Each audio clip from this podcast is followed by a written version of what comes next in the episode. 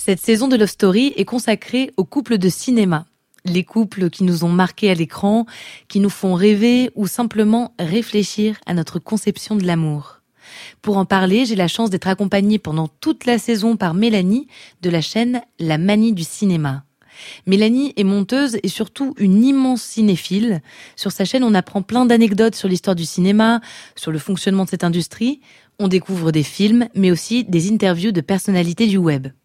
Cette saison, Mélanie et moi, on décortique 4 histoires d'amour sur grand écran. C'est parti!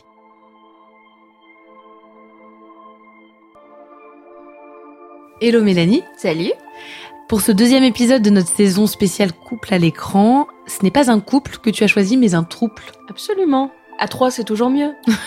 Donc, Les amours imaginaires de Xavier Dolan, sorti en 2010. Pourquoi ce choix et pourquoi cette histoire? Alors, parce que, en fait, c'est peut-être bête, mais avoir des couples hétéros, blancs, normés, c'est sympa 5 minutes. Il y en a plein le cinéma, mais si on parlait un petit peu des autres amours, en fait. Qui comptent tout autant. Exactement. Et puis, en plus... Ce film, c'est Les amours. Donc, il y a plein de types d'amour et je pense que on a pas mal de sujets à évoquer sur ce film. Gros programme pour cet épisode. Alors, donc, chaque semaine dans Love Story, j'ai une formule qui revient, qui résume en quelque sorte ce dont on va parler dans l'épisode. Donc, je te demanderai 3 mots qui résument cet épisode. Qu'est-ce que tu choisis? Je dirais un enfant, une adulte et un bon gros vieux pervers narcissique. Je suis d'accord. Donc, pour cet épisode de Love Story, une histoire d'enfants, d'adultes et de pervers narcissiques, une histoire d'amour.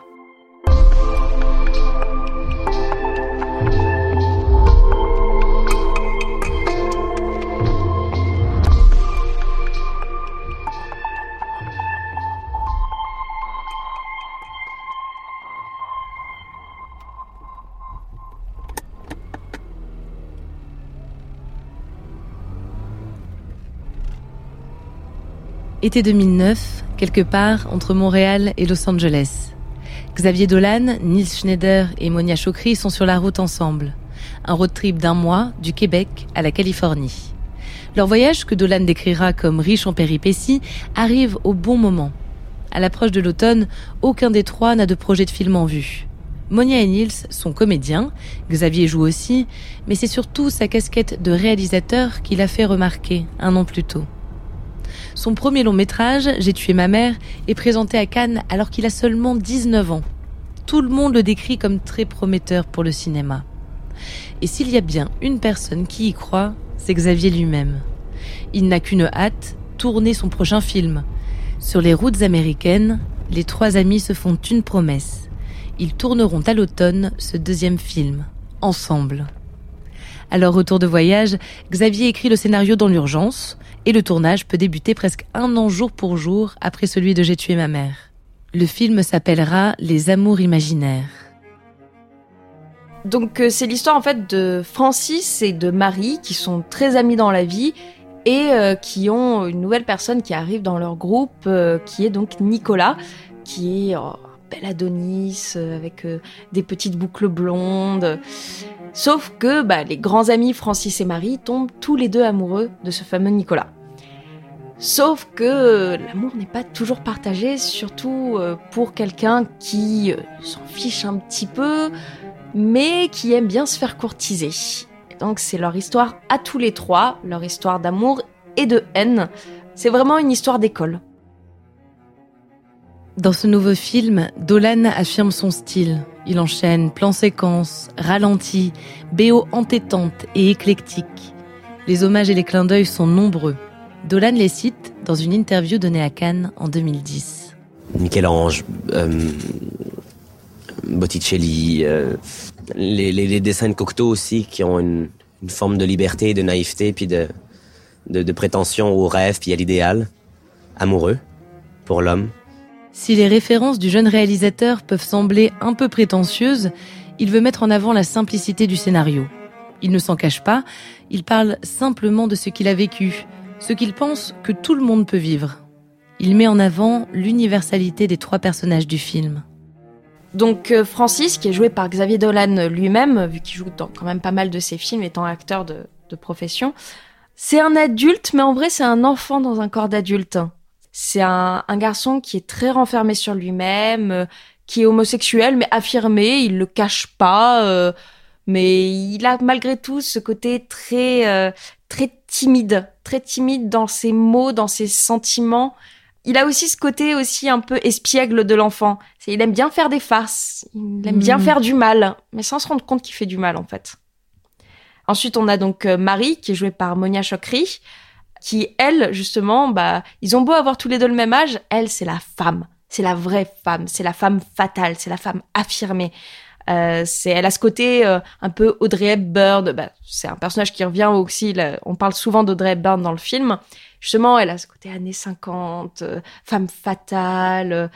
Sauf que elle, c'est une femme qui a envie de vivre et en même temps qui n'arrive pas à vivre toute seule. Elle essaye de faire croire que c'est une femme indépendante, mais en fait, elle est très, très, très dépendante. Très dépendante de l'amour qu'on lui porte. Et elle a beau se donner des airs, ça reste un petit oiseau fragile au fond d'elle. Et enfin, on a Nicolas, donc, qui est joué par Niels Schneider, qui, lui... Oh, c'est un salaud, hein, on va pas se mentir. Non, voilà, c'est l'homme beau qui sait qu'il est beau, qui aime qu'on lui dise qu'il est beau, et qui en profite pour faire beaucoup de mal aux gens, sans avoir à jamais rendre de compte.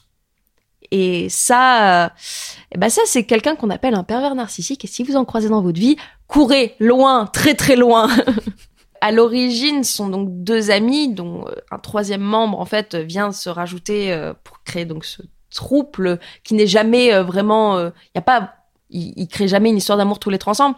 Mais en fait, surtout, c'est une histoire, donc, à l'origine d'amitié entre Francis et Marie, mais qui peut aller à des extrêmes monstrueux. Leur amour et leur haine, l'un pour l'autre, fait battre vraiment le cœur du film. L'amour entre Francis, Marie et Nicolas n'est qu'illusion, fantasme, projection.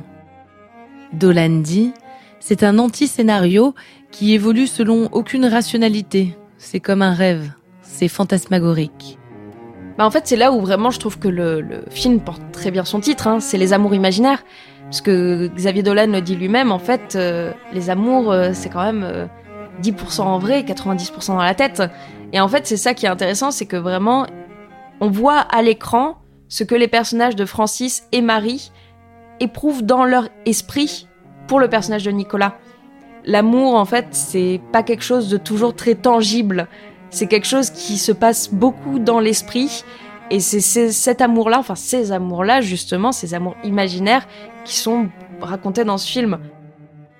En marge de l'histoire du trio, les amours imaginaires, c'est aussi des témoignages d'inconnus qui viennent rythmer le film. Là, puis évidemment, il est comme en train de sinistrer mes endroits préférés parce que c'est rendu que quand il est pas là, quand il est pas en train de prendre une bière par hasard avec ses amis... Là, c'est rendu que quand il est pas là, je m'ennuie. J'ai plus de fun. Pourtant, il fait beau, les oiseaux chantent, le vin est bon. Tu sais, ferme-la ta gueule, là. J'ai plus de fun. Marie, Francis et Nicolas passent du temps tous les trois. Ils boivent des cafés, font la fête, traînent ensemble au lit. Les deux amis se disputent toujours l'attention du bellâtre, jusqu'à la rupture. Une scène, moi, qui m'a marquée, parce que c'est vraiment là où, en fait, on sent la grosse rupture, c'est donc le troupe, le trio, part à la campagne, dans une maison au bord d'un lac qu'a Nicolas. Et en fait, c'est là où il y a vraiment l'apothéose totale de la jalousie, où Marie voit le lendemain matin, après avoir passé une soirée au feu de camp, Marie voit au loin Francis et Nicolas qui sont en train de se chamailler gentiment, de se faire des petits roulés-boulés dans l'herbe. Voilà, on sent que voilà, il se passe des petites choses. Et Marie décide de partir pour rentrer à la ville. Et Francis lui court après et en fait, il commence à se battre. Et en fait, moi, ce qui m'a vraiment marquée, et c'est là où je trouve que c'est un film assez intelligent, c'est la réaction de Nicolas qui les regarde en fait se battre, en train de se fumer sa petite clope, et qui a pour seule réaction de dire « Bon, on rentre ». On se doutait qu'il avait pas d'affinité ni pour l'un ni pour l'autre. Là, il le témoigne vraiment. Après l'épisode de la campagne, le trio éclate et prend ses distances. Marie et Francis déclarent leur flamme à Nicolas, chacun à leur manière. Il leur répond sur le même ton, avec froideur et distance. Puis il disparaît de leur vie. Quand Nicolas revient à Montréal 1 an plus tard, il croise Marie et Francis à une fête. Les deux amis sont réconciliés et ils ont un nouveau point commun. Ils le haïssent. Le film s'achève avec un clin d'œil. Un nouveau jeune homme retient leur attention à tous les deux et on imagine que l'histoire va se répéter. Les amours imaginaires sera présenté à Cannes en 2010 dans la catégorie Un certain regard. Les critiques sont partagées, mais le film fait parler et Dolan assoit sa réputation de jeune génie du cinéma qui émeut autant qu'il hérite. Moi, je le trouve très intéressant, Les amours imaginaires, dans le sens que il parle en fait d'un passage de l'enfance à l'âge adulte et en montrant qu'en fait ce passage revient et repart un peu tout le temps. C'est le genre de film en fait qui nous fait aussi nous poser des questions. En fait, c'est vraiment pour moi un film qu'on peut conjuguer en fait à plein de temps. Je le trouve assez intemporel. Puis même, il y a aussi l'histoire de l'amour amical, qui est aussi très fort, c'est que je pense que si les personnages de Francis et Marie, s'ils n'étaient pas aussi amis, ça ne serait pas passé comme ça. C'est qu'en fait, ils ont un amour entre eux. Il ne faut pas oublier qu'aussi, l'amour, c'est aussi avec les amis, c'est avec les gens qui nous sont très proches. C'est toujours quelque chose qui est là, qui est sous-jacent, de rajouter en fait un pluriel à l'amour.